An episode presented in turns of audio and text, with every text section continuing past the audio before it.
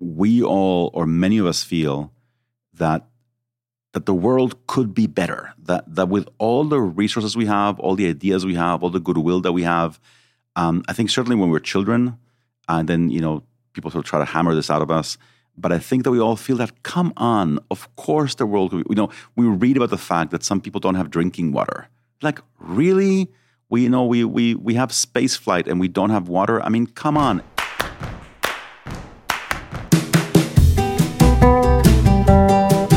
Hey, hey, Brian Miller here, and welcome back to One New Person, the show where we take a closer look at chance encounters to remind ourselves that every interaction is meaningful and every person we meet is important. This episode is near and dear to my heart. My guest is Ami Dar, the founder and executive director of Idealist.org, one of the largest nonprofit websites in the world. Idealist.org connects people who want to make a positive impact in the world with organizations who have the means to make it happen. It's essentially a job search website, but exclusively for nonprofit and volunteer work. Ami himself has been recognized by Time magazine as Philanthropy Innovator of the Year, made the nonprofit Times list of 50 most influential people five different years, and was most recently awarded Nonprofit Pros 2019 Nonprofit Professional of the Year.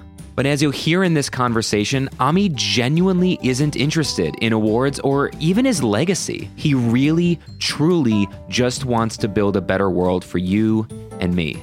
Ami graciously took a three hour train ride from his home in New York City to meet me and my wife Lindsay, who works in nonprofit and used idealist.org in the past. She was thrilled. The three of us spent an incredible day together, of which this interview was only a small portion. And let me tell you, I'm sold.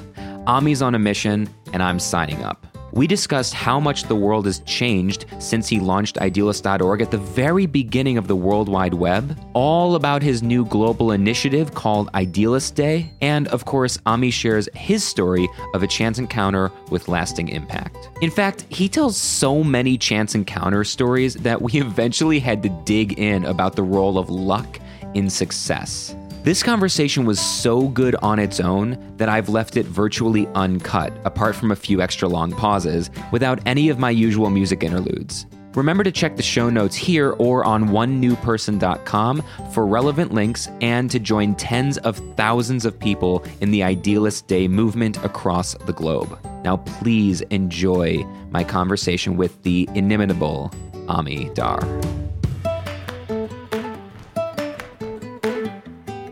Ami, thank you so much for being here with me today. I really do appreciate it. Thank you. I, uh, I mean, you took the train in from New York. Do you live in New York? I do. Uh, predominantly. I do. Yes. Do a lot of travel. Uh, not that much actually. I Really? find yeah, I uh, find travel sort of disruptive in terms of work. I'm also uh, I got married quite late in my life, and uh, we have dinner every night at home with my wife, my daughter. It's a pretty little sacred little ritual that we have. Oh, that's great. And so I don't travel that much. Uh, we used to have an office in Portland. We don't anymore. I had a long distance relationship with my wife before I married her. She was in Spain. Now they're here for the last three years. So I travel actually relatively little. Wow. Uh, You had a long distance relationship. Where? How did you? How did you meet? I was on vacation there and I had friends who lived there. And then uh, uh, she was a very good friend of theirs. And later on, there was a baptism to uh, for a daughter of theirs. And so I was there and she was there. And we started talking. And then we talked some more. And then I came back here and then lots of phone calls. And uh, then I went back and yeah. And I knew right away. I knew on the fir- I knew I knew in the first phone call, which is interesting. No kidding. Oh, yeah. What? What? Uh, what tipped you off? Uh, I don't know. I really don't. Um, well, the fir- yes, we, we sort of chatted for a few days online. Then we talked on the night of New Year's, actually, like at 1 a.m. She put her daughter to bed and we talked like four in the morning.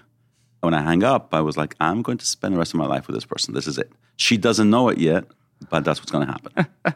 Took her about a month more to also To get on board. to, to get yes, to feel the same way. And here we are. Yeah. So it's good. Yeah. Oh, that's great. I, I love to hear that, and um, I, I love that you you immediately you know said you carve out this. Um, is it pretty much nightly or as often as you can to do a, a family dinner?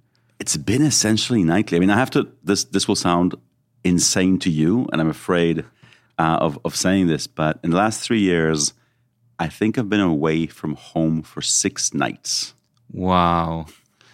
Now, for context for the listener, my wife is in the room and she usually isn't during this, and, and I can't see her because she's sitting behind me. She must be seething right now. No, she's laughing. she's not. She's, she's laughing. laughing. Yeah. We because, travel. We travel together as a family uh, quite a bit on vacations and stuff. But me alone, I think it's been six nights in three years. Basically, there's no reason. I mean, I, I do stuff online. Video is awesome. Yeah. Uh, my work is here. My office is here. Uh, I'm not a big fan of conferences. I think they're mostly a waste of time, honestly. Um, and so, yeah, so I don't travel a lot, recently at least. I aspire to that, to be honest. Uh, uh so let me back that up, though. So you you've been running Idealist idealist.org. And and what is the organization actually called? Is it Idealist.org, yeah, is, is the name. Yeah. Idealist.org. Mm-hmm. And is it Action Without Borders? That that was a formal name that we gave it 20 years ago. It's it's known as Idealist.org right now. Everyone knows it as Idealist.org, yeah. Okay, right. So so Idealist.org, you when did you actually found it? 95. A 95. long time ago, yeah. Yeah. But in terms of the digital revolution, it's amazing what's happened since then. Yep. And it, it, strikes me as you were talking about the fact that you really don't need to travel much to have this global connection enterprise that you you kind of, you know you you run and you oversee. Uh, maybe talk me through what what's changed in the world for better or for worse since you launched it. Uh, what changed for better or for worse? My God, it's been 25 years, so you know so much has changed. Um, I think in the world, I think in in technology, I mean, obviously, all of us can communicate uh, better than before, easier than before. I don't I have some mixed feelings about the whole. I'm not sure that we're actually more productive than before. Mm. Actually, um, there's this guy who writes for the New Yorker. His name is Adam Gopnik, and he's about sixty something, and so his writing career uh, has gone on from when he was working on a typewriter mm. and faxing or mailing in his stuff to you know today. And he had an essay a couple years ago where he went back through his diaries with his journals, looking back at his career and at the number of uh, articles that he actually got published every year.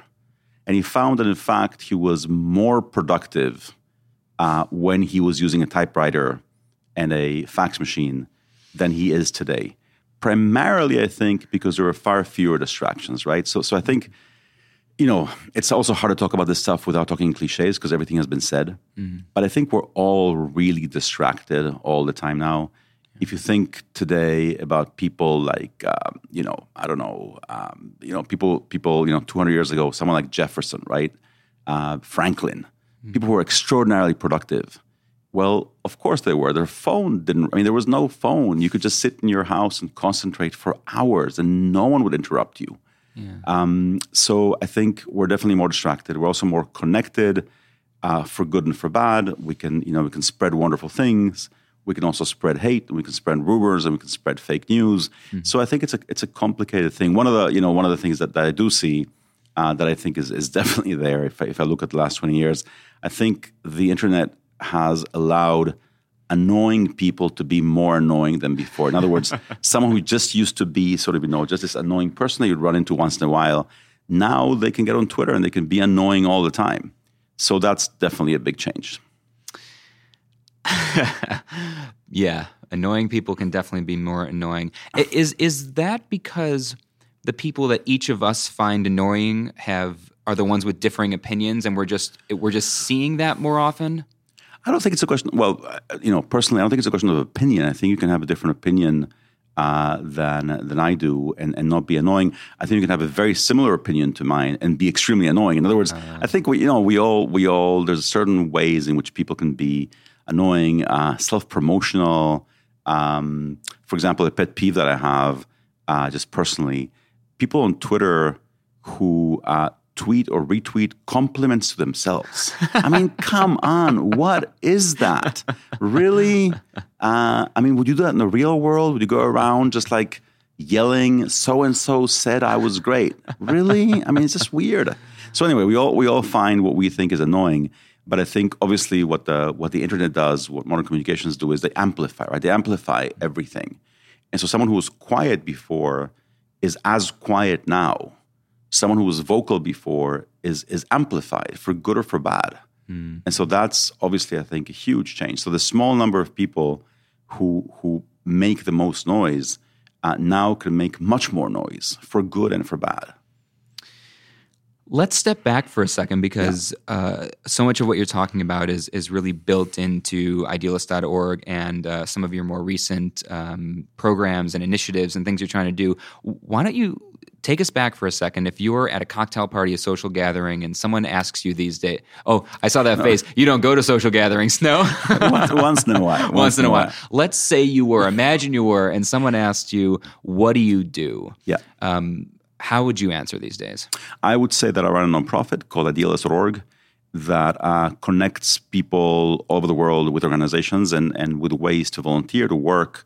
Uh, it connects organizations around the world with people that want to help them out or help or get connected in some way. It connects people who want to do good with ways of doing good. That's what that's what I do. That's great. Yeah. So idealist.org is is is predominantly for finding uh, finding jobs, finding volunteer opportunities. Mm-hmm. It's a way of bridging the gap between the people who who have those jobs and opportunities, or are looking for someone to do them, and the people who want to go out and do them. Right. Is that all nonprofit? Yeah, all non all nonprofit. Mm-hmm. Um, I want I want you to take me back to how that came about because I know the story is relatively well documented, but I think people would be really interested to hear, um, you know, how it started, where it came from. Like, what was going on in your life leading up to that? What, what were you doing before you before you launched it? Maybe we can start there. Yeah, not not much. I think I think that uh, so there, there, there are a couple of, of, important points I think to to sort of start from. One is uh, very early on. So I was born in Israel. Then when I was seven, we we went to live in Mexico. My father went to work there for the UN,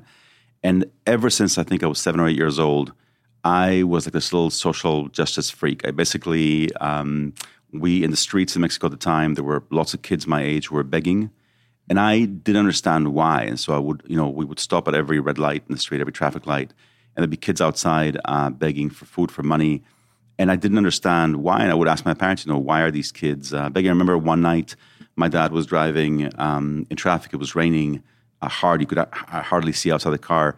And we stopped at a traffic light somewhere, and this this kid, sort of my age, came to the car and he put his hands on the windshield uh, in such a way that his face was like an inch away from mine, the other side of the windshield, and he was looking at me, and he he somehow wanted me to help him. And I was like eight years old. And I'm, dude, I, I can't help you. I'm eight years old. and then my dad just drove away, and I remember his face, and I remember this feeling of of impotence, of not knowing how I could actually help out. And that that stayed with me.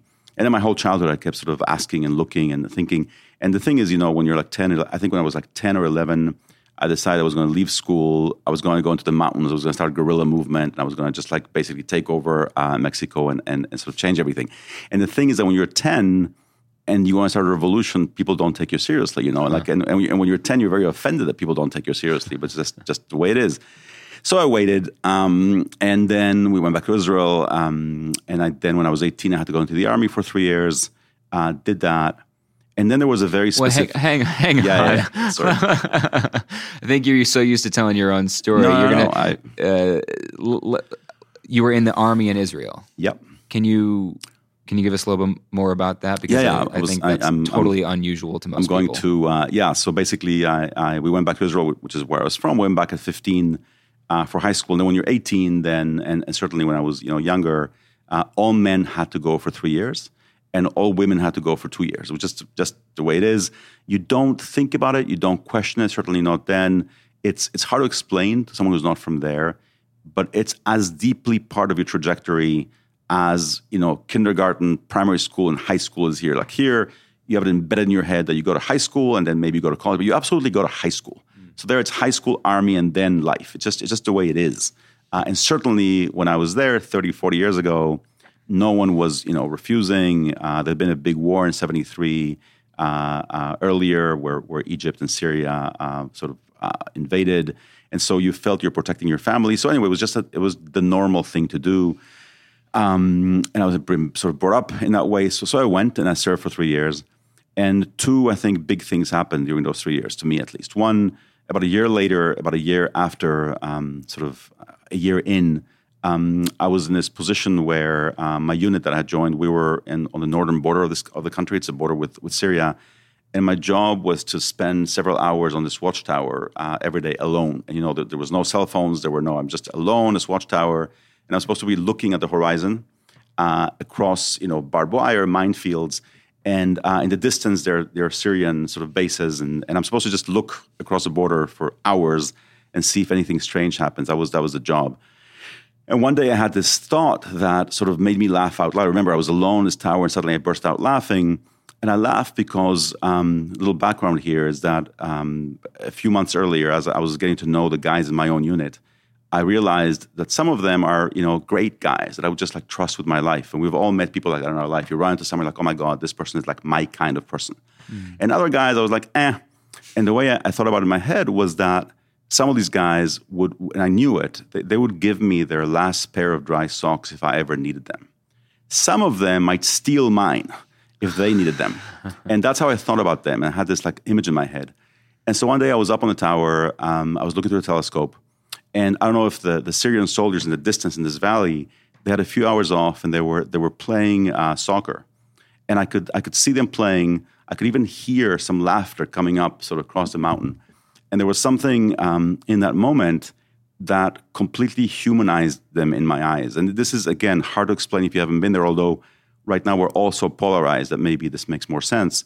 When you grow up in a, in a conflict zone or in a polarized society, um, it's very natural to dehumanize the other side. Uh, mm-hmm. Uh, they're not exactly human. If you saw them as human as you are, it'd be very hard to fight them. You can fight them because they're not exactly human. And so I'm seeing them playing, they become completely humanized in my eyes. And suddenly I have this flash and I think, wait a second, wait a second. If I want to join them now, there would also be some guys there that might share their socks with me and some others that wouldn't. There might also be the same kind of good guys and not that I have in my unit. And in that sense, this whole fence between us is running the wrong way. What if all the good guys got on one side and all the other ones on the other? I mean, I have never met those guys on the other side, those Syrians. I don't want to fight them. I don't want to shoot any of them. There's some guys on my unit who, if I had to shoot somebody, I wouldn't mind. I mean, I've actually met them. so I laughed out loud. And of course, you know, afterwards I realized, and I know, you know, decades later, that life is more complicated. And that, if, in fact, it's not really about good people and bad people. There's a constant struggle between good and bad within each of us. And yet, I still think that all over the world, there are people who share some very, very basic values around uh, love and freedom and dignity and solidarity and joy. And if those people could somehow work together, uh, the world would be a better place. So, that long story, that, that happened in the army. Then there was a war in Lebanon a couple of years later that was pretty bad. When I when I left that, I went traveling South America for a couple of years. It's a very common thing after the army to like go backpacking for a while. I tend to overdo things, so I spent a couple of years uh, out there, and that's when I yeah. I mean, I'll, I'll this is the end of this piece of the story. I, this was the mid '80s, and I was traveling across South America for for a long time, and I started meeting people, locals, international people, traveling tourists, who wanted to do something about everything they were seeing that was wrong with with the world and there was no obvious way to do it. I mean, before the web, certainly, where, where, where, do you start? What do you do? And so I was 24. I was trying to figure out what to do with my life. Um, I hated school since I was a little child. So I dropped out of high school. What uh, was it that you didn't like about school? Uh, everything. Um, I will tell you a little story. So when I was three, uh, I was in kindergarten. This was actually in Peru, doesn't matter. I was in kindergarten and uh, one and we live very close to the school. So after a couple of weeks in kindergarten uh, or whatever preschool when I was three, uh, this is actually a story for your for your wife. I um, I accidentally pooped my pants, and uh, so the teacher, since I was only a couple blocks from school, decided that instead of doing anything about it in the school, they would just take me home and drop me and like whatever. That was it. So I totally realized what happened, and so next day I did it again. And I did it again for the following 10 days until I realized something very wrong is going on here. I realized that pooping my pants was a free ticket home from school. And that was basically my relationship with school for the following 15 years. I stopped doing that. but I, but I um, never liked, I was bored. I was, um, I was the kind of kid uh, whose only sort of overarching ambition is for all the adults in the world to just leave me alone. Why can't they just leave me alone? Who are they to tell me that I have to go to school, that I have to do this, I have to do Just leave me alone. I want to read my books. Yeah. I, I was wanna, just going to say, what did you wish you could be yeah, doing? I want to read my books. I want to dream my dreams. Um, just leave me alone. Hmm. So, uh, so I got good grades anyway. But but but eleventh grade, I dropped out of high school, and so college was not going to happen. So I'm 24 uh, and I'm thinking about what to do with my life. And I realized when I'm going to, and it was just this flash of intuition one day, uh, backpacking in, in the south of Chile, I realized there has to be a way of connecting all these great people with each other and with ways of doing good. How? I haven't got the faintest idea because I'm 24, I have no money, no contacts, no nothing, there is no internet. It's funny to think about this. I don't know the internet will be invented, right? Like it's this weird right. thing, you're pre web you don't know the web will be invented. What you have right. are some fax machines and some PCs. I mean, how do you even think about this, right? Um, there's this great science fiction writer uh, called William Gibson, I think, who says that um, it's it's become hard to imagine that that, that for young people today, uh, younger people, um, it's easier to imagine, truly imagine and visualize a world with flying cars than a world with no internet. A world where your mother can't find you is, is unimaginable. The world that, that I grew up in, where basically you would meet someone at a youth hostel, you'd have a wonderful conversation, you know, all night, and then you'd say goodbye in the morning, and both of you would know that you'd never see or find each other again. Your only option would have been to write letters. Who's going to write a letter to someone who you had a so you know you couldn't friend them. This was it. Uh, I spent two years traveling in South America in the mid 80s, and I had a deal with my parents where I would call once a month to tell them I was okay. And when you're 24, 23, 22, I, I wasn't very sort of conscious. Today, I think about my poor mother, who for 29 days every month didn't know if I was alive until the following first of the month. She would hang up the phone knowing that for a month, she wouldn't be able to know if I was alive or not until I appeared the following month. And this is only 30 years ago. This is how we lived. And today, that reality of basically, you know, in two years, I made 20 phone calls once a month. Uh, that's unimaginable for more yeah. for younger people today. But that's how we lived. That that was life. Yeah. So in that reality, thinking how do you get all the good people to do good things? I had no idea, but I was going to figure it out. The great thing was that the moment it hit me, I never had a doubt again. It's, it was very similar to the moment when I realized that my wife was it. It was this moment of this flash of recognition. Oh, this is what I want to do with my life. And I never looked back. Hmm. Uh, and it was this complete peace. Then I went back to Israel and uh, I had to make, and, and how do I do this? I don't know. So I started writing and thinking and I had to make a living. So I was a translator, I was a waiter. Then a friend started a software company, so I joined him. Anyway, and then the web was invented, and that was that. So incredible. I mean, Sorry. Incre- no, please, no. I, I, I'm, I, I could have listened. I could have listened to you continue telling that story on and on and on and on. I, I, I have so many questions um, that I think would be maybe some of them just more my own curiosities, but more, more to the point of what we're here talking about. The web was invented so when the web was invented, you had a moment where this idea that had been what in the back of your head while you were working at your friend's software company, you realized what what what was it about the web that made you realize like, oh, this is it, I can do this now. Right. So um, it was actually this again another sort of flash of of non intuition, just seeing something. I've been thinking forever how, how do you do this, and so I thought, you know, again pre web. I've been writing about this, sort of try to publish a book about it. Doesn't matter, a long time ago uh, you know, we should have these like neighborhood centers. You know, why is it that in every town in the world you have a grocery store where you can go and you can buy, you know, milk and coffee, and you don't have to go to five dairy farms and like, you know, do coffee research. You just go to the grocery store. Mm. They take care of having the stuff on the shelves. Why can't we have a place in every community? I call it a community point where you would walk in and you would find, you know, your neighbors, a bulletin board, and all the ways in which you could do good in that one place without having to do the research. So I was thinking of different ways to do it sort of in the real world and running into all kinds of obstacles. I came to New York in 92 thinking I could make it happen here. That's not a long story. Uh, I started running around the city knowing no one, but sort of asking nonprofits around the city um, if you had a place in every neighborhood to put your stuff, would you do it? Would, would you do it? And they were like, sure. So then I went to community centers and said, if the if the nonprofits, sure. So this classic chicken and egg thing, and I was just trying to make this happen in real life. And then one day, a friend came to my house and said, you know, I need to show you this thing. It's called it's called the web. I was like, whatever. So he went he went to my to, to the jack on my um, on my wall to the phone jack, and he, he had a little modem with him. and he basically connected me. He he put me online for the first time in my life. This was '93 or so, and uh, he he sort of got online. And when the when the web was first invented, the first web browsers. Uh, for those you know in your audience, again, you know we're dating ourselves here, but basically, you know, 25 years ago, computer screens, you had essentially this green text on a screen. And the web at first, at very first, was like that. There wasn't even any sort of graphical interface. What the web consisted of were uh, words on a page, like a page of text. And one of those words uh, glinted, it, it shined. And that was a link.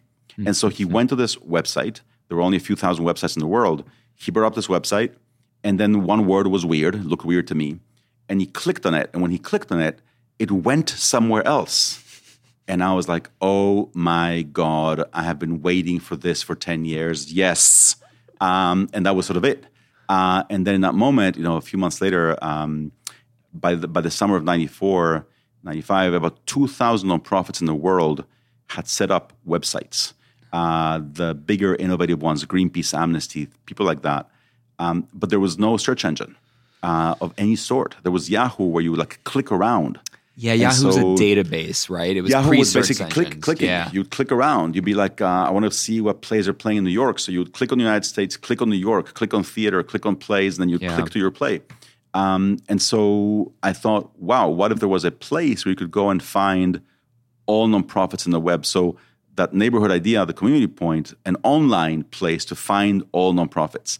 So I found a couple of interns from Columbia and Barnard and sat them down for a summer and say, go out there into the world – and find every nonprofit website that exists uh, in different places. Again, there was no search engine. We just go and find three here and two there.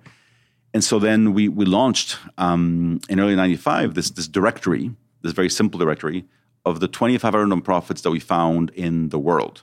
And we didn't want to launch it before we had at least one in all 50 states. Today, it sounds funny to actually have to make an effort to find one nonprofit in a state hmm. that has a website. It was hard.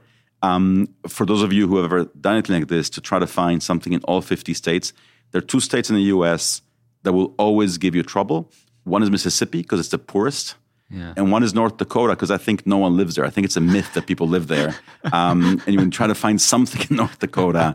Now someone's going to yell at the podcast and say, "I live there." No, we we'll look forward to hearing they're not you. because I make fun of North Dakota all the time. All the time. I, I, I have a bunch of clients uh, there. There's nothing there. so we so we found in the end one Mississippi, one North Dakota, and like hundred countries. We launched this thing, and it was very simple. You'd go, you'd click on a country or click on an issue, uh, and you'd find websites like that.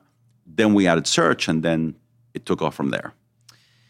So when you say it took off, what you know, like what happened? I'm I'm so fascinated with this because I'm like I, I, was born in the wrong era. I mean, I'm an internet kind of you know junkie, and yep. you know I'm I'm obsessed with the history of the internet. My parents are both computer scientists. Um, my father was at the forefront of um, uh, supercomputing and and things like that. So it's I, I I when I was a kid, none of my friends had a computer and the few that did didn't know how to type. I could type without looking when I was five, you know, and like I so, still can't type.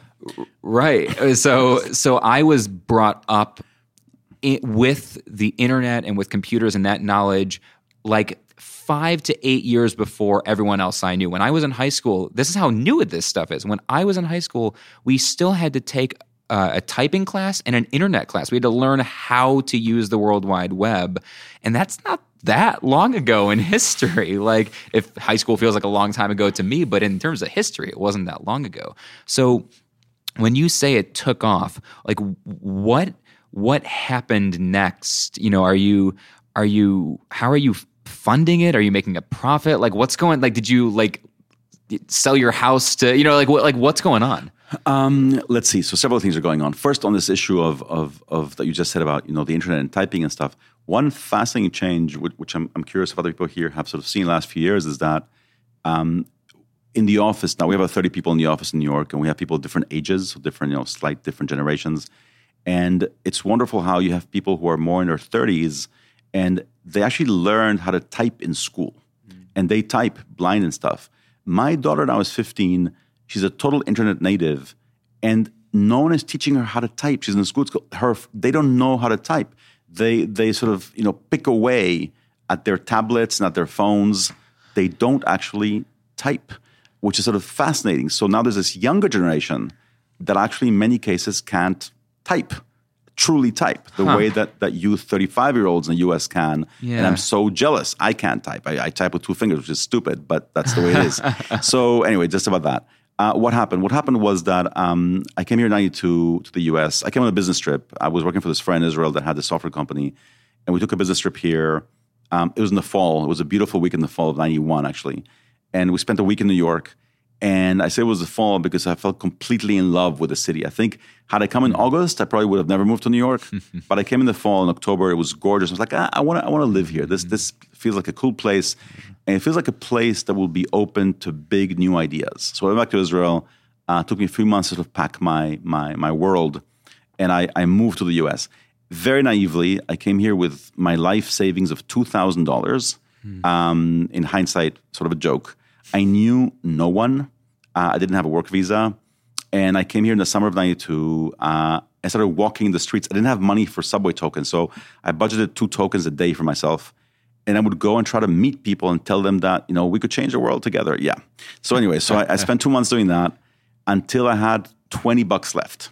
And I kept procrastinating with the idea of finding work of some sort. Ah, you know, when I have less money, whatever, I'll find a job in a moving company or washing dishes or translating or something. So by the time I had twenty dollars left, um, this friend of mine in Israel uh, came to visit me, the founder of the software company. So I used the last twenty bucks that I had to go pick him up at JFK. And by the way, one thing that's hard to explain here, I'm not a religious person, but there is this like constant faith here that things are going to work out. I came to the States. People ask me in Israel, well, what are you going to do there? What do you mean you're going to the States? It's going to work out. It's all going to work out. So I go to the airport with my 20 bucks uh, and we go out for dinner. And he says that the company is growing and he wants to open an office in the US. And so basically, next day I have a job uh, opening his office in the US. So it just worked out that way. And so we set up this company here. Um, now I, I I'm sorry, I'm laughing. I, I told him, yes, I'm going to open your office here on the condition that I can work on your project three days a week and two days a week I can still keep obsessing about mine. So he said, okay, go, go for it. Great.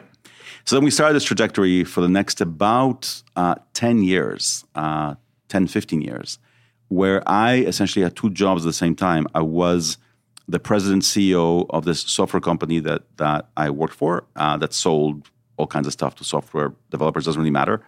And then at the same time in the same office, he supported what I was doing by letting me have a room where two or three other people could work doing this nonprofit stuff. And so I had to raise money for their salaries, but I did not have to worry about things like rent or internet connection stuff like that. He took care of that. So it was very convenient. And so um, I still had to take care of them and, and sort of find what money for them. So I didn't sell my apartment because I didn't have one, but I used pretty much all my savings. My mother wanted to kill me. Uh, my friend helped me out a little bit.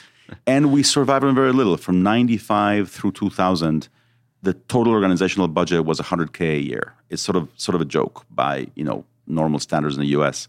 We survived on that barely. Every two weeks I had to make payroll somehow. And what we were doing was was free. In those days, again, you know, sort of internet history from 93, 94 till 2000, essentially everything on the web was free for everyone. Uh, commerce sort of came later. And then towards the end of the decade, of that decade, end of the century, people started testing the idea of selling things. And so we had grown to become this website that more and more people knew as a place to go and find a nonprofit job. Nonprofits, we had built a deal in such a way that nonprofits could list their volunteer opportunities, their internships, their jobs, their programs, their events. People kept coming back for the jobs. And by the end of, of 99, we were having about 100 jobs a week listed on the site. Uh, and But it was all free. And I couldn't pay. And then one day, I remember specifically, there was a job posted by the Carter Center, President's Carter organization. And uh, I thought, you know, they have a lot of money. And we have 300 bucks in the bank, and I need to meet payroll. What if we charge them 40 bucks to post their job? It wouldn't kill them, and maybe that would work. So we changed the system, and one day, well, October 16th, 99, very specifically, we posted our first invoice. We, we, we charged our first job, SEIU, SEIU, the Service Employees Union. We'll have the honor forever having, having posted our first job uh, in October of 99 for 40 bucks, which was a joke at the time, but, but whatever. So we charged 40 bucks. And then what happened, you know, just basic supply and demand, basic economics. The following week, instead of having 100 jobs, we had 50. 50 decided we're not going to pay.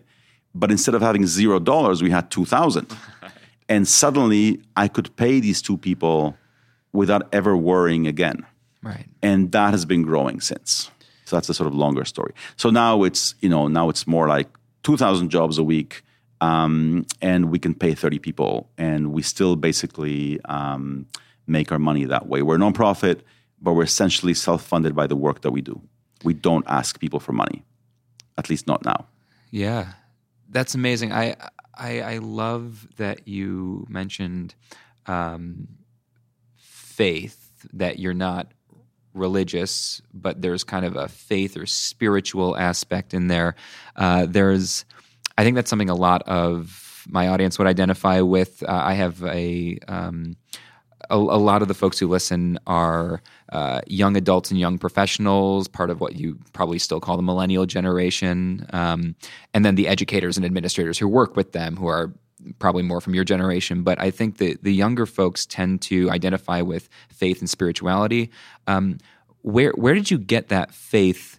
If you're not religious, uh, where did that come from? That you that that this idea was the one that you just kept holding on to and ringing that bell. I don't. Well, I know a couple of things. One, um, so my mother, um, even though my parents were not formally religious, I mean, they, they, were Jewish. My mother spent her whole life teaching the Bible to sort of adult women uh, from a um, literary historical perspective, uh, but from a values perspective. And she, my mom, was definitely the most ethical person that I ever met by far. She was not only ethical; she was not only sort of a good person, truly, without without talking about it, without making a big deal out of it she also was great in that she could explain to you the ethics of something. Like most people that act in certain ways can't really explain to you why sometimes something complicated is the right thing. She had this amazing ability to explain um, ethics in a way that was just that was just awesome. So I think definitely sort of an ethical education, sort of based on on you know the the biblical Jewish perspective, uh, was definitely um, there. Um, then later on, um, you know, yes, I mean, sometimes, of course, a sense, you know, going back and forth between the sense that we're not alone here, uh, while not being involved in any specific, um, you know, religious, um, yeah, so so religious ritual. Um, and then with this, it's hard to explain. Like I said, you know, when I talked to my wife the first time, and I go, okay, this is going to be it. Mm. And here also a sense when, the, when this idea first hit me, I'm going to do this. It's going to happen. Um, my mom used to say, you know, that I'm the most stubborn person in the world, and I don't think it's stubbornness. I think it's I think it's faith. Sometimes you just know something, and when you know it so deeply, um, you know, the same way that you that you know your gender, that you know mm. who you are. You know, I am this. There are, there are professions. I think there are jobs that somehow some people feel they choose. You know, mm. I choose to be you know, an endocrinologist as opposed to, you know, another specialty. Mm. Um, but sometimes someone will tell you, you know, I'm a writer, I'm a poet, I am, you know, whatever. I'm a chef, actually, as deeply as I am a woman, or mm. as deeply as I am, you know, an American. It's it's it's just a deep part of my soul. I can't imagine not being this, and I can't imagine not doing this work. I mean, this is sort of who I am. I'm never going to have another job. That's not going to happen. This is mm. this is just what I do. Yeah. And so sometimes the, the, the, now that's harder to explain. The faith that things are going to go out, work out. That's going to be okay. And the thing about that faith, of course, is that it's necessary because without that faith, you you give up. Sometimes I mean, it's, it's easy to give up, um, and so you need that faith. Now, sorry to you know the, the, the tricky part here is to is that that's okay as long as your idea is more or less a good one. You know, one, one of the tragedies in mm. life, and and I think we've all met people like that, is people who have a terrible idea uh, and have faith that it will work, mm. and they spend their whole life pursuing something that is not going to happen. And so sometimes when you have an idea, it's really important to try to check out if it can work or not. I mean, and, you know, talk to smart people and see what they think and if no one agrees with you, no one, then maybe ask yourself, you know, what's going on. Um, uh, best advice I was ever given, and I'm curious how you feel about this uh, in terms of trying to figure out if an idea is a good one. Because I think you just nailed the. I, I, I, see the same thing. People who have faith, and ten years later, some of my friends t- from ten years ago are still struggling with the same idea. They just believe, but it's not working. It's been a long time, um, and it doesn't mean it won't work tomorrow. Some people try for ten years, and then on the eleventh year it works, but working out whether the idea is good or not is really hard. And best advice I was ever given was um, one of my mentors said, if you're not sure whether your idea is good or not, go to the 10 people in the world who are most invested in you, your immediate family, your friends, right, your your spouse, the 10 people who are most likely to want you to succeed and tell them all your idea. And if none of them share your idea with somebody else, it's not a good idea if it doesn't spread from that core group that's most invested in you. How do you feel about that? Totally. I think I think that's one way. Definitely, I think that it's it's a really tricky thing, right? Because we all have stories of ideas that no one thought would work, mm-hmm. right? The world and and you know the high tech world is full of legends of ideas. The science world of things that basically people thought they were crazy and yet they worked. And that that's that's that's risky because that can make you feel no matter what things will work. I think there there one you know two, two sort of keys to this. One is um, whatever it is that you're trying to do make produce you know sell create um, satisfy at least a need that you have. The, the, the, one of the dangerous one of the risks of the dangerous ways of knowing that something's probably possibly not a good idea is that you want to make something that you don't really need but you are sure that other people need. And no, if if even you wouldn't use what you're trying to make, if even it's not satisfying a hunger or a need that you have, uh, that's probably not a great uh, start. Mm. At the same time, though, I mean, I've learned. I'll tell you sort of one quick thing. I've learned to be very careful, very careful about telling anyone else that their idea won't work. So I, I, I ask questions. People come to me and say, you know, I have this idea I'll ask some probing questions. I'll be inquisitive. But um, in 2000 specifically, uh, this guy came out to see me in New York, and he worked for this thing called Craigslist, which I had never heard of because Craigslist from 95 to 2000, 99 actually, was a San Francisco phenomenon. It was launched by Craig Newmark in, in 95 in, in San Francisco. And for four or five years, it existed only in San Francisco. And if you weren't from San Francisco, I mean, he was incredibly patient. It took him five years to decide to launch the second city, and the second city was New York. Mm. Uh, and it's also, by the way, really interesting in, in, from a different perspective of you know the history of ideas and science.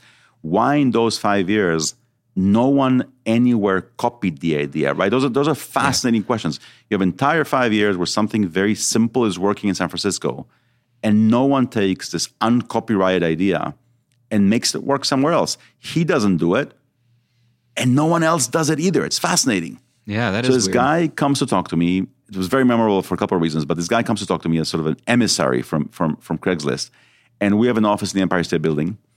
And he makes me meet him downstairs because he has a phobia of elevators. Okay, whatever. So we meet in this little restaurant uh, downstairs, and he tells me about this thing called Craigslist that does this, that does that. And to me, it sounds like a totally sort of hippie San Francisco, whatever. People exchange bicycles and they give each other free things and whatever. And I will never do this again.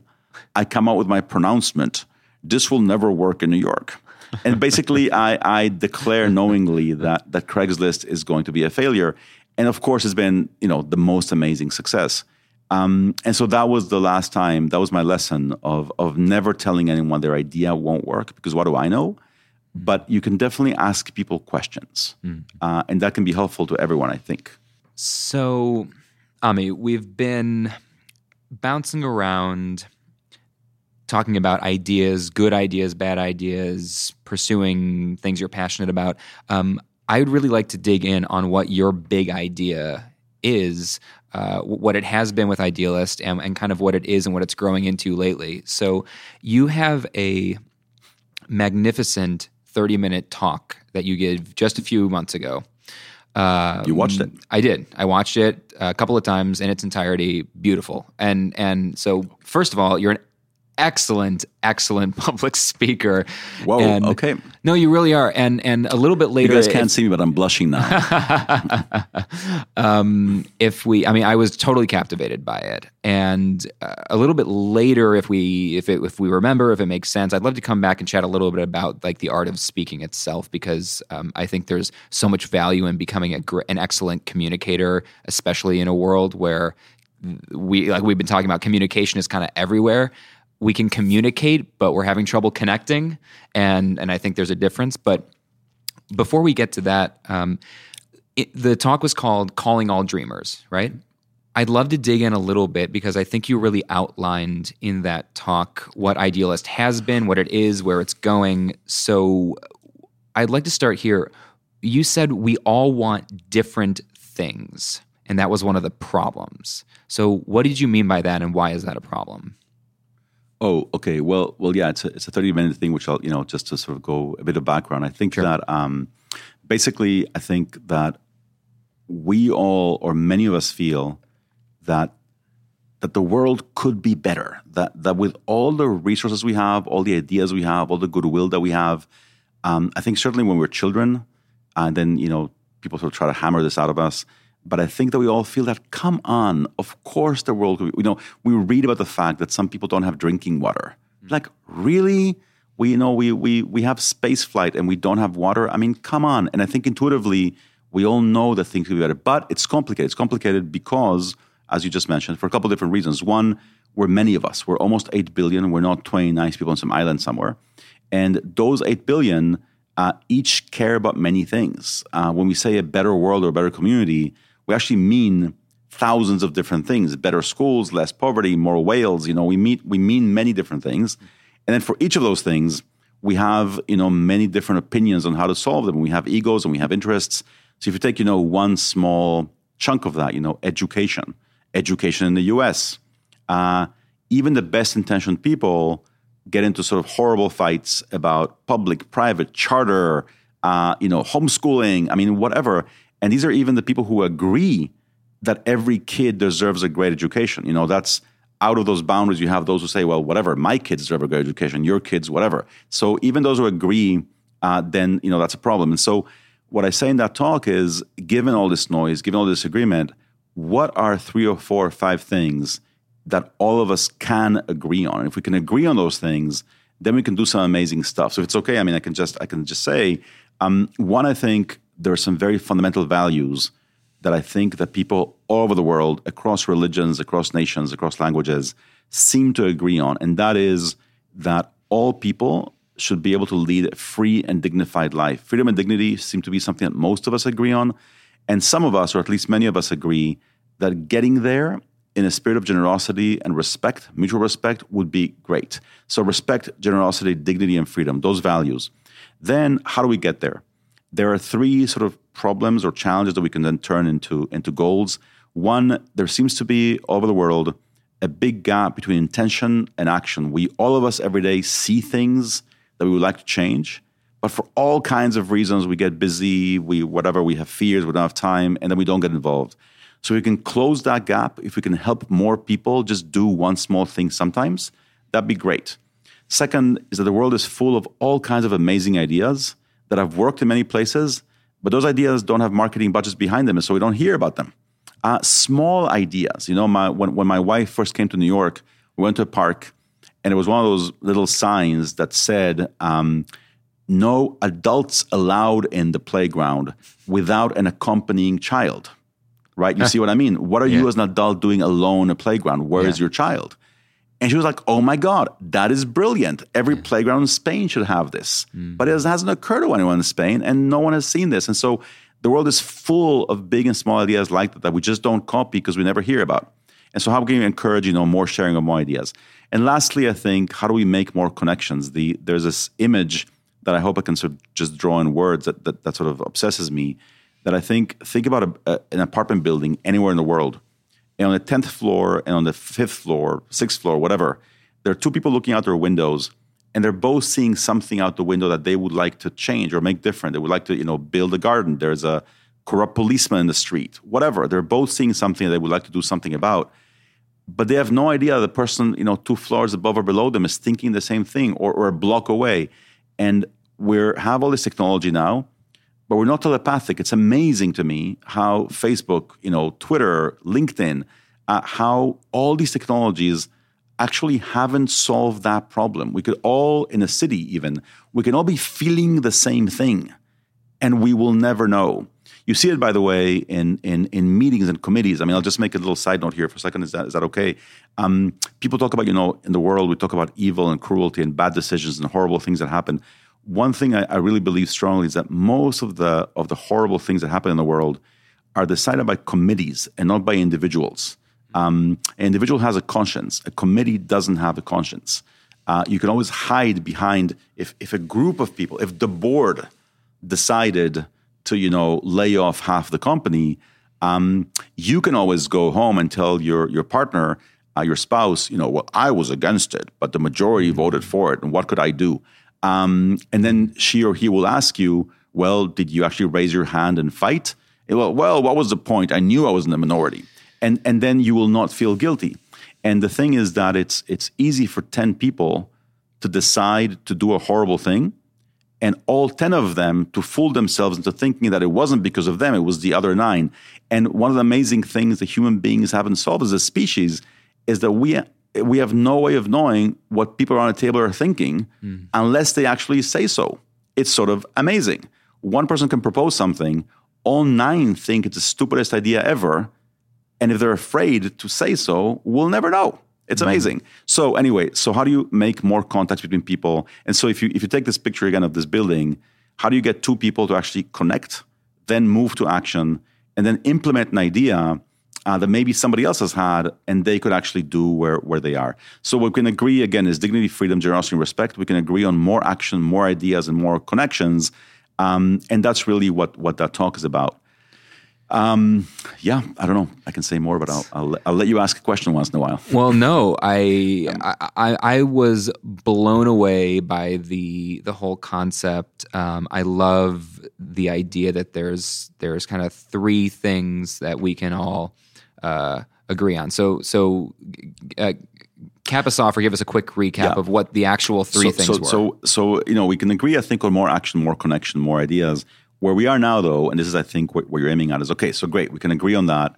Now, what can we actually do? How, what are the next steps? Right. And there, I think, where we where we landed and where I landed, you know, after sort of a long time of thinking about this, is that I think that I really believe, and I know how I know how this can sound, and and and partly because it becomes such a big cliche.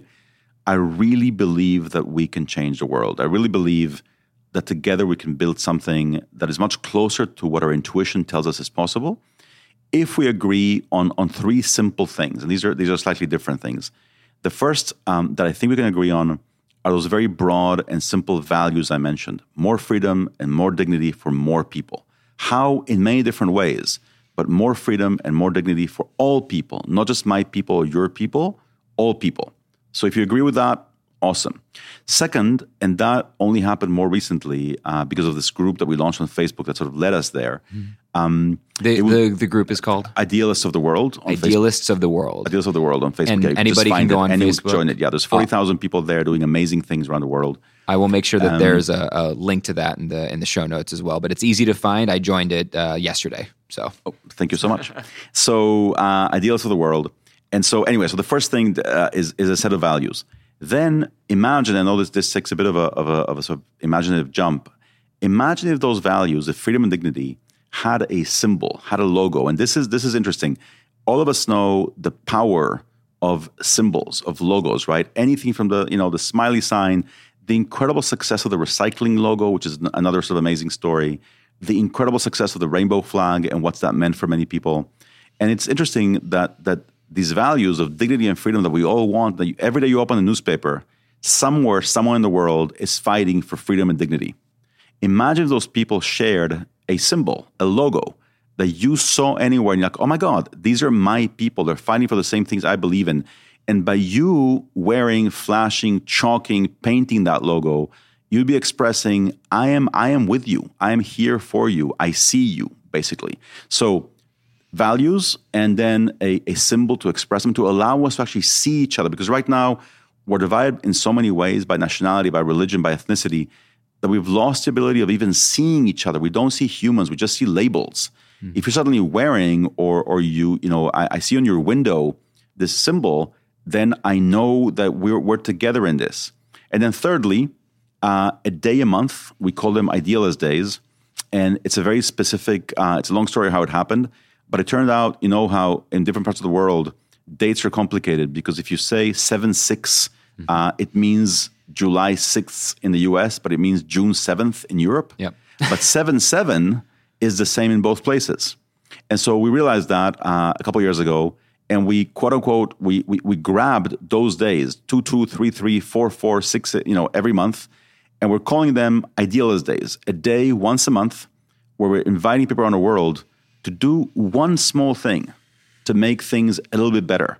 And you know it can be a big thing. You can organize a whole big event or it can be a small thing. And one one trick here, again, in, in sort of quotes, is to define this in a way that is so small and small in quotes because I think I really believe that nothing is small. Mm. The world is nothing but the sum of all our actions, and so every little action counts. But if you define it in a way that is so small that no one can tell themselves or others that they didn't have time to do this. I mean, if mm. if you know if you're thinking about a monthly you know day of action, then you know, it's okay if the next time uh, 9 9, 10 10, 9 9 is today, but, you know, 10 10, 11 11, um, if you just say, what I'm going to do next month is I'm going to spend five minutes thinking about what I'll do the following time. that counts too. Mm. Um, you know, smile at someone that you wouldn't have smiled at. Uh, uh, ask if your office building has a doorman, ask him his name for the first time. You've been wanting to do this, you know, all the way to much bigger things. Um, and that's because I think human beings sometimes we it's helpful to have a milestone, to have a deadline, and to have uh, social permission. One of the one of the sort of trickiest things about human beings is that sometimes you know you could knock on a neighbor's door. You know where your neighbor is. You could write an email. You could put out a flyer for many things at work, at home, in school. Do you feel it's okay? Do you feel you have social permission to do this, or is it awkward? Is it weird? Um, people, I think, human beings human beings um, spend so much effort and time and money building up status, right? We, we spend our lives trying to be liked, trying to build up our social, you know, capital, our social status, that the older we get, the more we're afraid of losing social status, of suggesting something, and then people will think, oh my God, that's stupid, or, you know, you're going to fail in public. And so having social permission, having a day a month where everyone knows that this is the day in which many people will suggest many things would, I think, be really helpful. So, to summarize, freedom and dignity for all, a symbol to represent that, and once a month, an opportunity to turn those values into action. That's what we are proposing. And you're calling them idealist days. Idealist days, yes. Yeah. So one, one, two, two, three, three, and uh, as long as everything goes to plan, as you mentioned today, that you're listening to this, the day that this launched should be nine nine, which is an idealist day. So what what do you think somebody, if they wanted to take advantage today, if they're listening to the on the day that this podcast launched, um, what could they do today? I mean, you mentioned you know yep. get your doorman's name, sure. so something as simple as that. Com- uh, compliment someone on there. I tell people all the time, you, you're going to be in line at Starbucks or whatever. Instead of just going, "Here's three dollars, give me a cup of coffee," you know, just take an extra second to say, "Hey, what's your name, by the way?" Of course, I tell people that all the time. They go, "Oh, it's John." You say, "John, thanks so much." It's amazing how in three seconds of just getting someone's name and saying their name back to them, you can you can feel the energy shift and, sure. and it sounds spiritual and I'm and I'm not. And and I don't mean it in that way but it, but you do feel something bigger than yourself happen don't you? Yeah so I mean let me talk about you know today but also next month the month after yeah. one, of, one of the beautiful things of doing this thing monthly is that you never miss out right? You can do it next month. You missed out one month you can do it next. You don't have to do it every month you can do it whenever you want. And so um, in fact if you know if today is is 99 go simply to idealist.org slash 99 and you'll see what people around the world are doing there. We have this map there. We have this live map where you can click and you can see what people are doing um, everywhere. And then you will be able to see idealist.org slash 1010, 1010, what happens next month. You can then, you know, sort of add your own action. You can participate in events, etc. So yes, you can do very small things, also bigger things. You know, volunteer, look for a place to volunteer, uh, organize your neighbors to do something, raise your hand at work and say, hey, why don't we have a recycling program here? You know, what's up with that? Uh, make a suggestion, go on social media and actually say you'd like to, to participate in something. And if you work for you know an institution of any sort, I mean, there's so many ways. If you yourself are at a nonprofit, uh, post an event for the next Idealist Day. Um, if you work for the media, how about once a month on Idealist Day, uh, your you know uh, radio station, TV station, you run a story about a great local nonprofit doing great work. Why? Because it's Idealist Day. Why not? So there's so many ways of approaching this. Um, and when we talk to people, one way in which you see that this is possibly a good idea, to, back to your example before, is that people immediately start shooting back at you their own variants, their own ideas. So, you know, recently someone said, which I was like, I smiled, I thought, oh, that's interesting. He said, what if this got big enough? Imagine if this got big enough that once a month in New York, whoever wanted to uh, went into the subway on their way to work and they actually wore a name tag. Hmm. Just that. And I would see your name. And if I wanted to, I would smile and I would say hello or not. But at hmm. least I would see that you are a human being with a name, right? Or um, another idea that we had recently, what if on those days, this idea of, of you know, uh, Apple had this big campaign a long time ago that was called Think Different. Mm-hmm. And so what if we had a campaign that was called Eat Different? And what we mean by that is find someone different than you and have dinner with them. As simple as that. And we try to organize and sort of make that happen, you know, better. But like in a place like New York, you know, when does a Dominican family ever have dinner with a Korean family? Never. What hmm. if they actually host each other, you know, on that day? Why not? There's so many ways and we could, you know, cross and bridge. And then you can get to much bigger stuff. You know, people can organize, you know, rallies and picnics and protests. And you, you, it can get big, it can be small. The point is that all of us can do something. And one thing that surprised us, we started doing this last year, was yes, you've had to organize things, people going out, cleaning highways, cleaning beaches, uh, you know, feeding uh, kids, building a school. But then I think probably the single most surprising one to me was a man who posted, I think it was on 1010 last year, and he said, I've wanted to stop drinking for 20 years. Well, today is my last, you know, today was my last drink.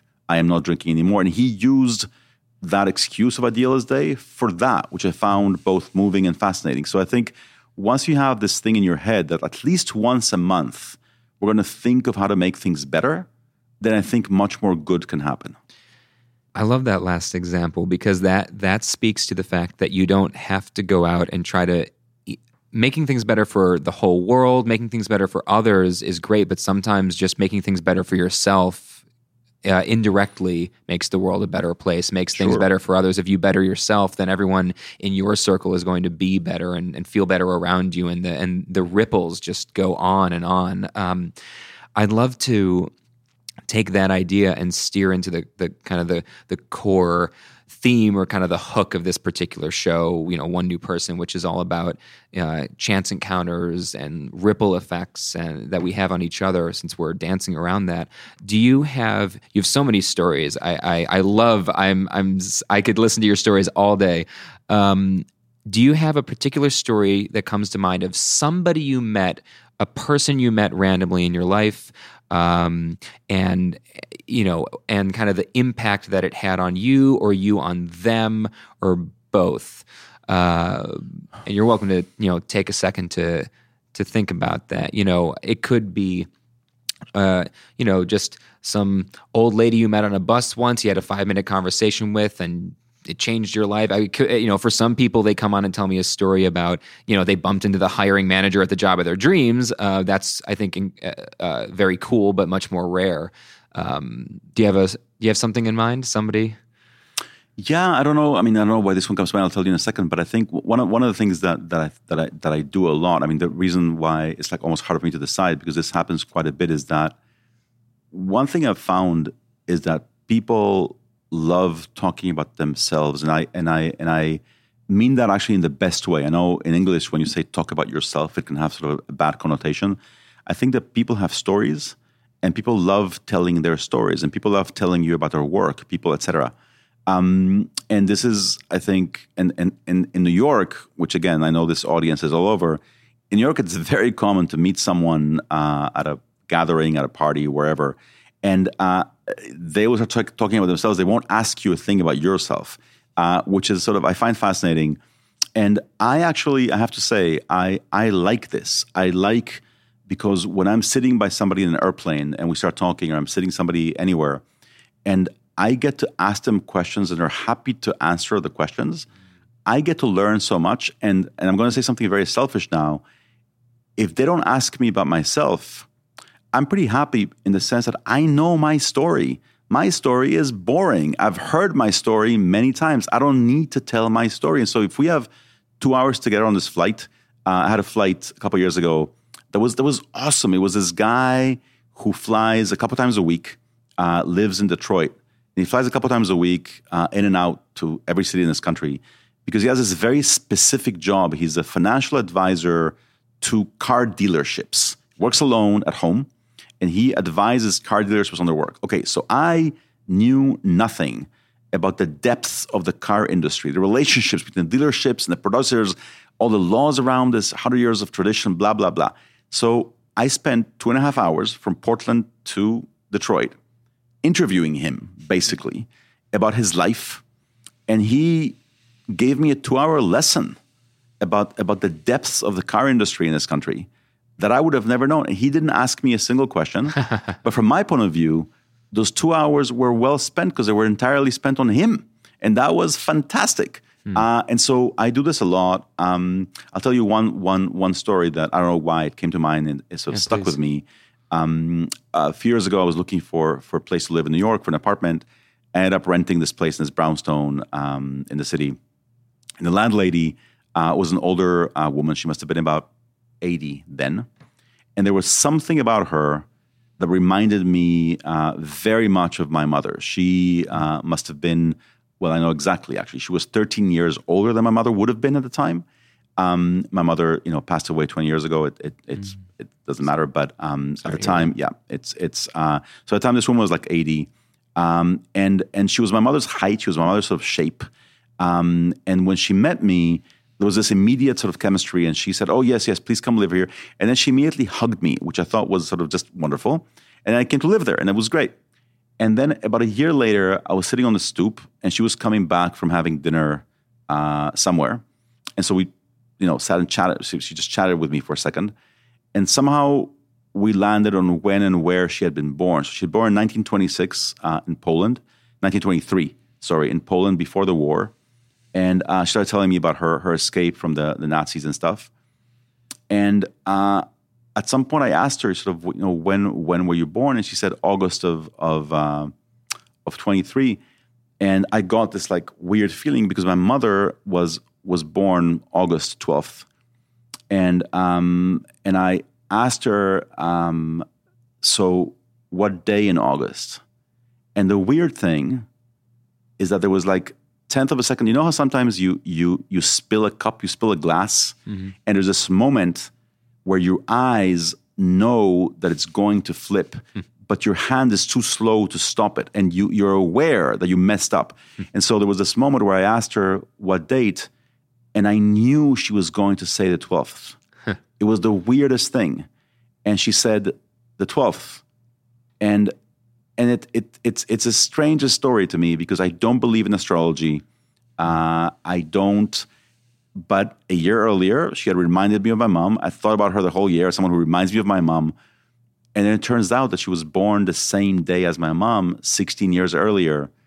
And it was just, I don't know, I can't explain it. It was incredibly moving, um, weird and wonderful. So that's your huh. story. Weird and wonderful. And yeah. you're still thinking about it. Yeah, I mean, you asked me, so that, yeah. that one came to mind for some reason. That's something that was just like, wow, okay. What, uh, why did that come to mind? Well, I mean, what what about that? It's it's so interesting. That's that's the second time in our conversation that you've cautioned a story with. I don't really believe in this stuff, but I don't really believe in this, but. Oh. So how how how did these faith moments kind of how do these keep coming up? What is that? I don't. Why do you think? I, I, I, I don't know. Like I knew. I mean, I, I mean, I know that you know some of your listeners, of course, may believe in astrology, and that's totally fine. I just find it hard to believe that you know that we're neatly divided into 12 ways of being. I think we're more complicated. I know astrology is also more complicated than that. Anyway, so so of course the the, the, the paradoxical thing here is that is that of course if any listener here believes in astrology, uh, she's like, you see, of course.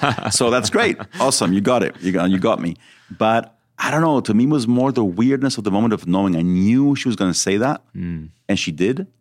And so the moment she said it, in a sense, it was less surprising because I knew it was coming in the strangest way. So I don't know. That that's why I feel that without essentially being part of an organized ritual or an organized religion, sometimes I feel that that life is more complicated than we than we may um, think. You know, one one thing to say about this again, without in any way uh, offending anyone or anything, I think that sometimes you know athe- atheists, uh, sort of you know very like strong believing sort of atheists who are convinced there is nothing out there. They sort of make me smile because they remind me of deeply religious people. In other words, how do you know? I mean, what, what, what, you know, how are you so sure one way or the other? I don't, I don't get it. Kind of conviction um, just on the other side. Exactly. And so in that sense, I am sort of much more deeply agnostic. I just, I just admit that I don't know. I don't, mm. I don't know. I mean, some things uh, make me think, you know, really? I mean, are we alone? Or really? I mean, I, I get the whole evolutionary science. I totally understand it. Um, and yet, I totally understand, you know, what happens between bacteria and, and, and sort of, you know, us and how we get here. But then the Ninth Symphony comes along. Ah. And sort of, I, I understand how the hand of a, you know, an orangutan or a chimpanzee evolves into our hand. I get that. I get how mm. we can mm. hold on to a branch and you know eat an apple. I get that. But from that to Bach, from that to Mozart, from that to Rembrandt, I don't know. Yeah. And and so that that and again, people can sort of you know ridicule this one way or the other, but I just don't know. I'm not sure, and I don't, and I shy away from being sure one way or the other. Why do you think? So, I, I, feel like so many people are afraid to say "I don't know" about anything. Uh, oh my God, this is well. That that's a huge. sorry, that's a huge pet peeve. I mean, that's the that's the curse of our time. I mean, that's a curse of of, of punditry. That's a curse of Sunday morning shows, right? I mean, basically, everyone wants or needs to be an expert on anything, and and um, I feel truly, I'm not I'm not saying this in any sense of full modesty, that you know, the older I get, the less I know. I I I read this wonderful paragraph that that someone whose name I unfortunately can't remember, this writer who was in China for ten years, and he said, you know, when when I was here for a year, um, I felt, oh my God, I've learned so much. I can write a book about China with great certainty. And then he said, you know, after five years, I felt I could write an essay. And then today, I can maybe say three bullet points with great certainty. Um, life is very complicated. Life is very complicated. People are complicated. And so there's so much we don't know that it's great to know certain things, but to also feel very confident to say, I don't know. I have no idea. I don't have a clue about that. Ask somebody else. Do you believe in luck? Luck. Um, I believe in being ready. Um, you know, Picasso has this wonderful saying that he says that uh, yes, inspiration exists, but it should find you working. and and and there's something about um, I think things, interesting things, call them lucky things, bad luck, good luck, happen around us all the time. Are we ready for them? Are we ready to notice and and sort of reach out to something? Mm. Are we open to something that's you know that's coming um, our way? Because I think we are we are surrounded by by so much. I mean, is this making sense? Mm-hmm. We're, we're we're surrounded by by so very much, and the question is, what do we what do we do with that? You know, there's so many opportunities around us. So I think I believe in luck to a certain extent. Um, I also believe that we make our own luck by by taking opportunities or not. Um, partly, and again, and again, maybe just to you know this, I think I'm also I'm extremely aware of my own mortality. I'm extremely aware that, um, and I also believe pretty strongly. Again, what do I know? Mm. That nothing much happens after. Uh, I'm aware of my mortality, and so I think that that on the one hand, I take life very seriously. Things are very important. On the other hand, they're not that important. In the end, we're all going to pass anyway, uh, and after a while, nobody's going to remember us anyway. And mm. so, take risks. You know, what's the worst thing that can happen? Like whatever. So do you? Two No, it's a veered yeah, off no, topic two, here, no, but- no, no, no. Two two things on that. I'm I'm curious. Uh, would you consider yourself lucky? Um, and I'm also curious because you mentioned uh, at some point we're going to be forgotten anyway. Are you concerned about your legacy? Do you think about your legacy? Are you uh, so? Yeah. Well, first of all, so yes and no. On to the next question. No, I think I consider myself extremely lucky in the sense that, um, just in the sense of, of, of probabilities, right? There, there are people born all over the world. Um, I am extremely lucky in that I've always or almost always had something to eat. Um, I was educated. I was born in a free part of the world. Um, I had, you know, a family and parents. Uh, nobody hit me. Nobody beat me up when I was a kid. Um, there's so many horrible things to, that that that can happen to you. That in that sense, I'm lucky. I'm already 58, and I'm still alive, and I'm still healthy. That is awesome. You know, many people aren't. Um, and so, uh, and so, in that sense, I, I, I feel very lucky. Um, I have an amazing wife. I have an amazing daughter. I have some very good friends. I mean, these are all things that we can take for granted. Uh, I feel very lucky. There's a good word in English. I feel fortunate. You know, it's it's interesting. You you know, good luck and good fortune. I feel very fortunate and lucky and privileged to have all these things, and I'm and I'm aware, and I'm and I feel very thankful for all of them. Um, legacy. Uh, I don't know. I I I think that um, I would like for people to say some nice things about me at my funeral, cry a couple jokes, and then I don't really uh, legacy in the sense. You know, people. Um, some people. Some people uh, are so full of themselves, and yet, let's be real. I mean, uh, do you know the name? And, and this is a, it's a trick, trick question. The answer is no. Do you know the name of uh, Truman's President Truman's Secretary of Agriculture? Of course not. Of course not. You know, it's possible. It's possible that his and it was a him that his grandchildren do. You know, Grandpa was Secretary of Agriculture. Great.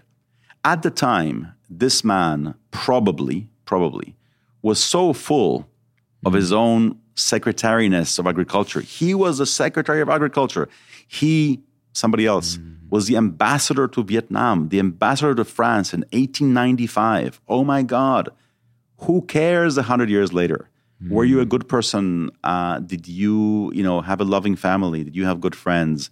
Um, you know, sometimes I, I read these amazing profiles in New Yorker, for example, right? You get these amazing articles about someone, and you know that that article in that week sort of made that person's day, that person's month, that person's year.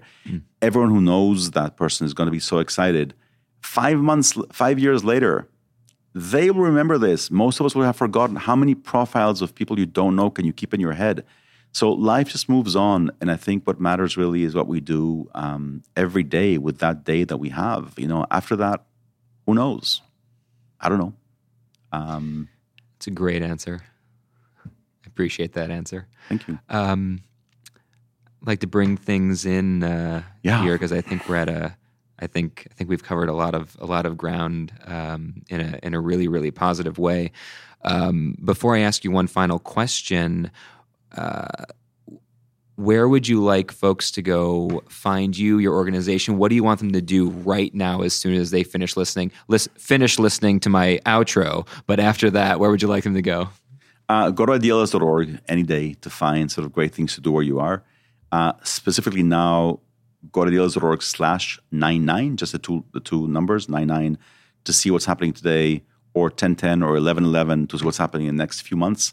There'll be this, this uh, interactive map uh, of the world every month um, where you can basically see what people are doing, or you can just very quickly add a little pin, a little dot, and say what you want to do uh, wherever you are and have people join you uh, or not.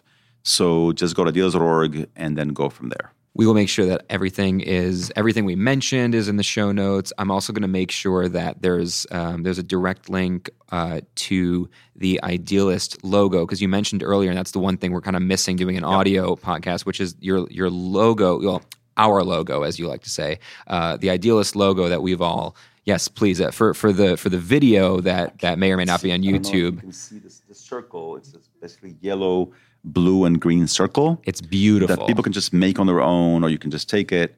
Uh, that's the basic idea. It's basically a yellow circle surrounded by a green and a blue circle, and that sort of does it. And, and, and it looks like it's been painted and it's it's beautiful. Uh, just out of curiosity, I know that on on idealist.org you can uh, download it and use yep. it for anything um, in various formats. Uh, but also, do you have available? I didn't see.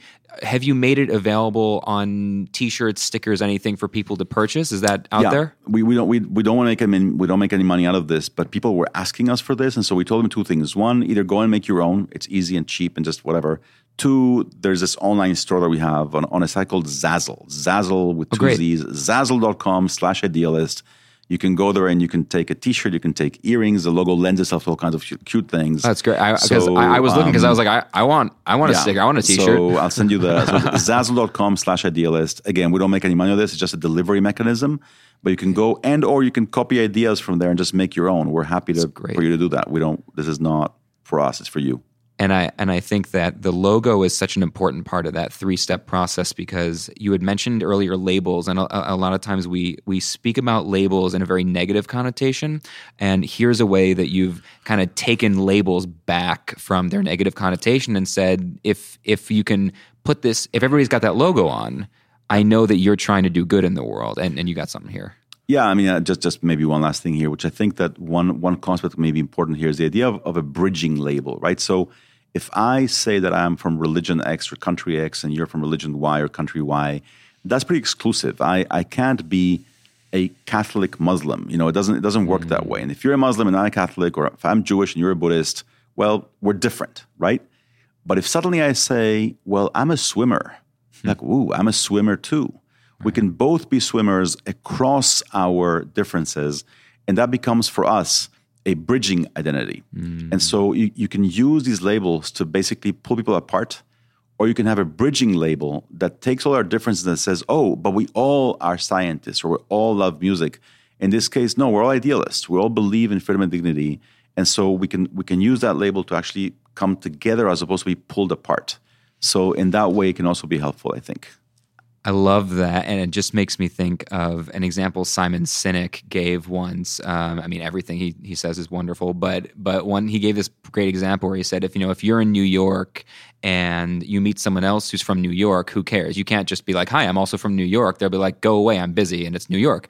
But if you know, if you're in in you know Spain and you hear an American accent, and you go, "Hey, I'm from New York," and they go, "I'm from New York," you go, suddenly you're best friends because you're further away from your home base, the same label. And if you're even further away and you hear an accent, you go, "I'm from New York," and they go, "You know, I'm from California." Right. That just being from the U.S. is is is enough. And the further away you get from your comfort zone, the less the specific the labels have to be. And I think that this this logo you've got is something like that that gives everybody a chance. So, um, thank you so much. It's, great. great. I, have got one final question. If you've got uh, you sure. got time, of course. All right. Um, we bounced around so many different ideas. And one of the things I keep thinking about is we were talking really early on about education.